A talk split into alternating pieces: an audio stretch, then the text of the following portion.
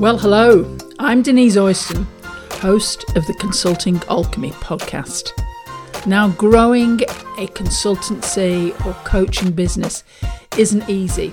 And whether you're just getting started or you've been at this for a while, I'm going to give you clear, specific ideas, practices and strategies to grow your business right now, today. So let's get into it.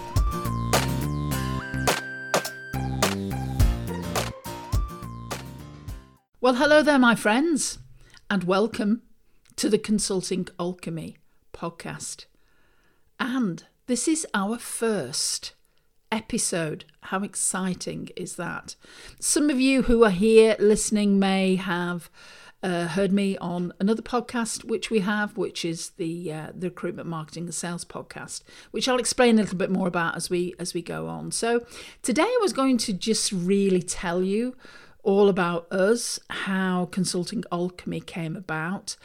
And then I thought, well, do you know what? Really, I think you're here to absorb some knowledge and to move forward with your own consultancy or coaching practice. And you'd like some support and some help. So all I am going to say is that Sharon and I have been running our own consultancy for over 15 years now, depending, of course, on when you listen to this podcast.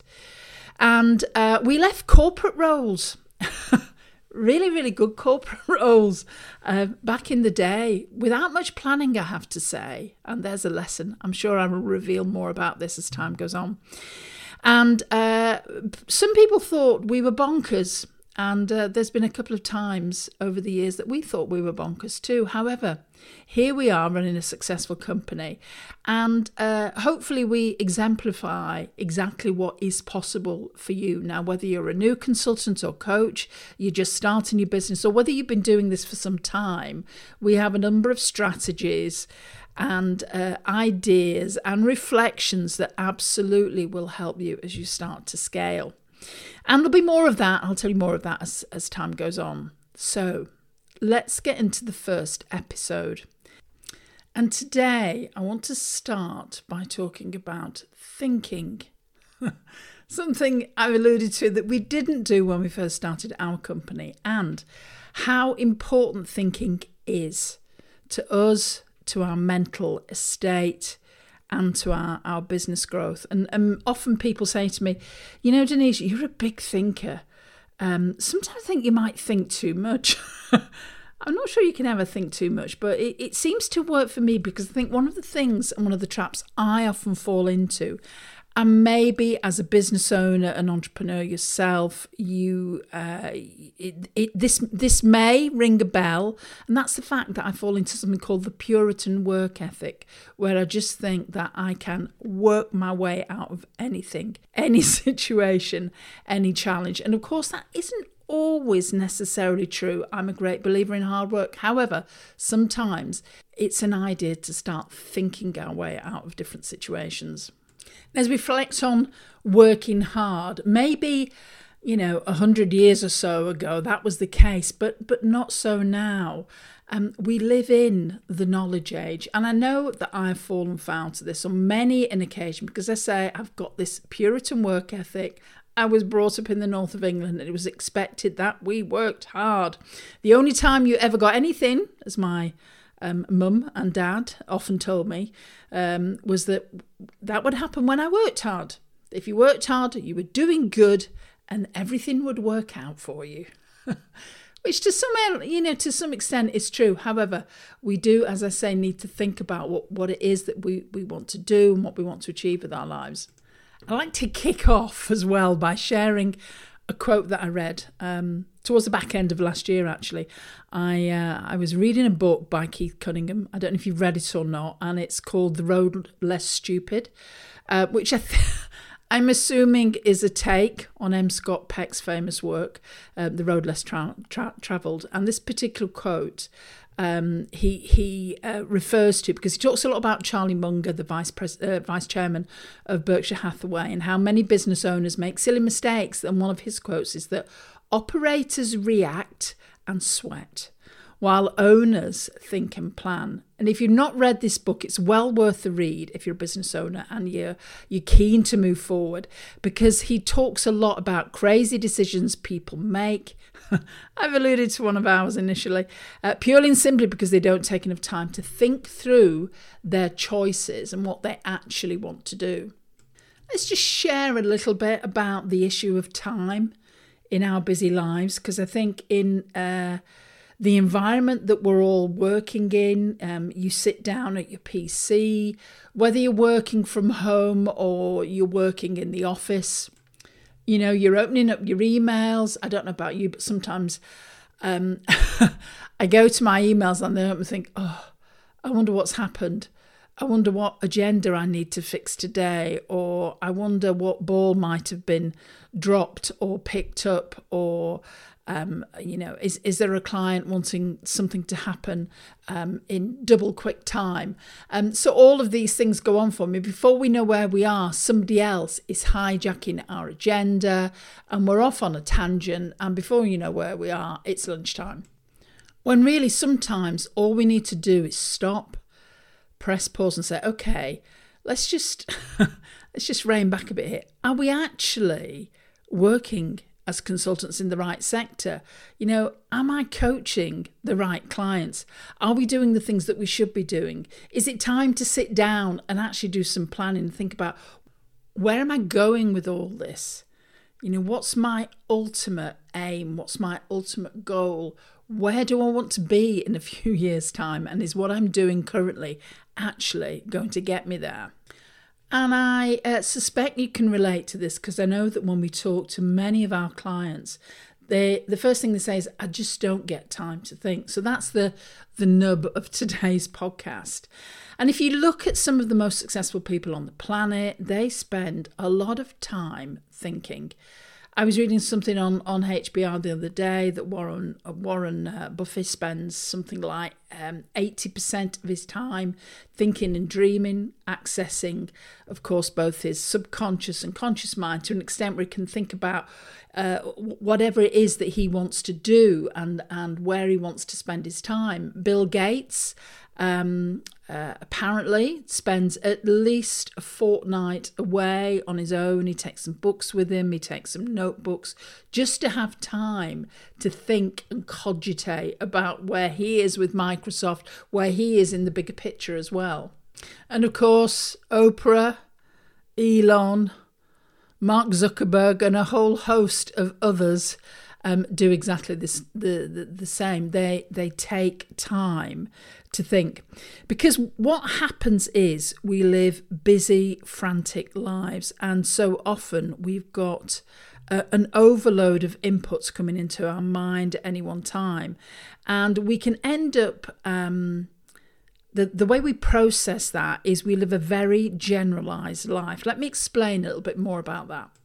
And some of you who are coaches listening to this will have heard about generalization, distortion and deletion. Of course, that happens so much when we have an overload of information. Now, we've had an overload of information for many, many years, and I think it's actually got worse over the last few years, particularly with social media, particularly with being, you know, plugged into the internet 24/7. All of this is happening to our mind. So, you know, have you ever noticed when someone says to you, you know, did you hear what I said? Or remember when I mentioned that? And basically what's happening is we are filtering all the time and just allowing in what we deem to be important. So sometimes we miss things because we're trying to protect our brain. And one of the ways to do this is to actually stop, press pause, and take some time to actually think. So let's move into now the best way to actually take some time and think about the things we want to think about. And one strategy that I suggest for you is to actually take some time and ask yourself some questions that just percolate and maybe do some reading and take some time away from the business. I tend to put thinking time in once a week. So on that particular day, I might work from home. I might work in my home office, which is set up quite differently to my work office. And as I say, I do it on a Friday and plan it in my diary. I have Microsoft 365 and I ensure that this actually gets diarised, because otherwise, when you work in a service-based business and you work in a coaching and consulting business, as you will well know, your time can get nibbled away. So it's important to make it important for you and to put it in your diary. And then, as I say, you know, I do this at home. I'd strongly suggest don't do it. Don't do your thinking time when you're going out for a walk. Yes, it's great to be able to go out for a walk, but there are so many other inputs going on for you. There's, you know, the mountains or the lakes, particularly where we are, that you're looking at as you're walking. There's the sounds that go on. All of this is impacting your processing capabilities. And it's the same, you know, don't go down to Starbucks. It's lovely to go to Starbucks, I'm sure, and have a coffee. Well, when we can go back there, I'm recording this and we're still really in the eye of the pandemic. Because again, you've got too many sensory inputs that are not going to help you process what's going on. Now, before I get on to the sort of questions to be asking yourself, I talked about planning this out in your diary, and the longer you can allocate for thinking, the better. There's been a lot of research carried out on this particular strategy around thinking and processing, and that if you've only got sort of half an hour, 45 minutes, not much is going to happen in that time. I personally like to have sort of half a day so I can really get into it and I can really start to process and think and journal. So whatever you do, make sure it's at least an hour that you allocate, preferably a lot more. At least 2 hours, I would suggest, is a good starting point. And as I've mentioned, I personally like to do it on a Friday because I'll have had a busy week and I can start to reflect and process on some of the things that have happened before I then move into another week and maybe think about some of the implications of what's happened. How does this affect our business? What ideas is this giving me? And when I say this, it's important to think more on the strategic rather than the tactical level. So let's just say, you know, lead generation is an issue in your consultancy. So it's more around, you know, what type of leads do we want rather than how do we get more leads? You know, are we using the right channels rather than how do we get our Facebook ads to deliver more? So it's thinking about the bigger holistic picture. Our brains are amazing and they are meant to solve the big problems for us. So please use them in that context, because the tactical stuff can all come later on. It's think about the bigger picture and the directions that you want to go for your business. And the way I do it, I will often have a number of open questions, deeper questions that I ask myself the night before. I'm having some reflection time. It gives my subconscious time to work on it and process it. And if you've never done anything like this before, and though many of you, you know, are coaches who'll be listening to this, and I'm sure you've done this sometimes, and I suspect it might have been a while since you actually sat down and did this and thought about the bigger picture and really got in touch with your subconscious mind and your conscious mind and actually looked at, okay, so what are the best things for me to be considering and doing now? What's the best direction for me to be moving into? It's about focusing on, the bigger questions, even sort of, where are we going as a company? Because they will absolutely deliver for you. And when you start to think about it in this concept, you'll be amazed at where, the answers start to come from. There's a great saying that, the energy out equals energy in. And when you start to ask the questions, you really do get the right answers. Now, I happen to be somebody that prays every day, and that really helps me in getting clarity. You may call that person God, you may call it universe, whatever it is that works for you. It's accessing that additional power that really helps you to think and process and move through things. So what next?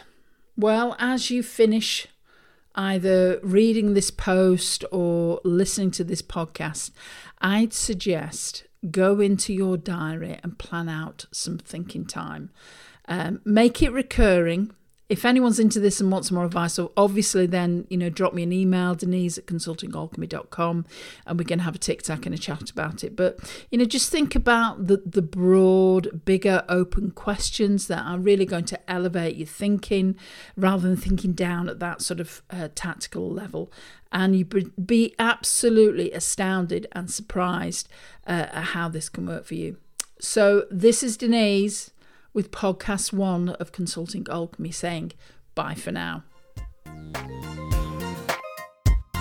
Thank you for listening to this episode of the Consulting Alchemy podcast. And it would be absolutely amazing if you left us a review on either iTunes or Spotify.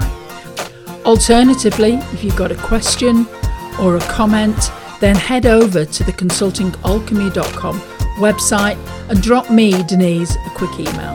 Thanks for listening.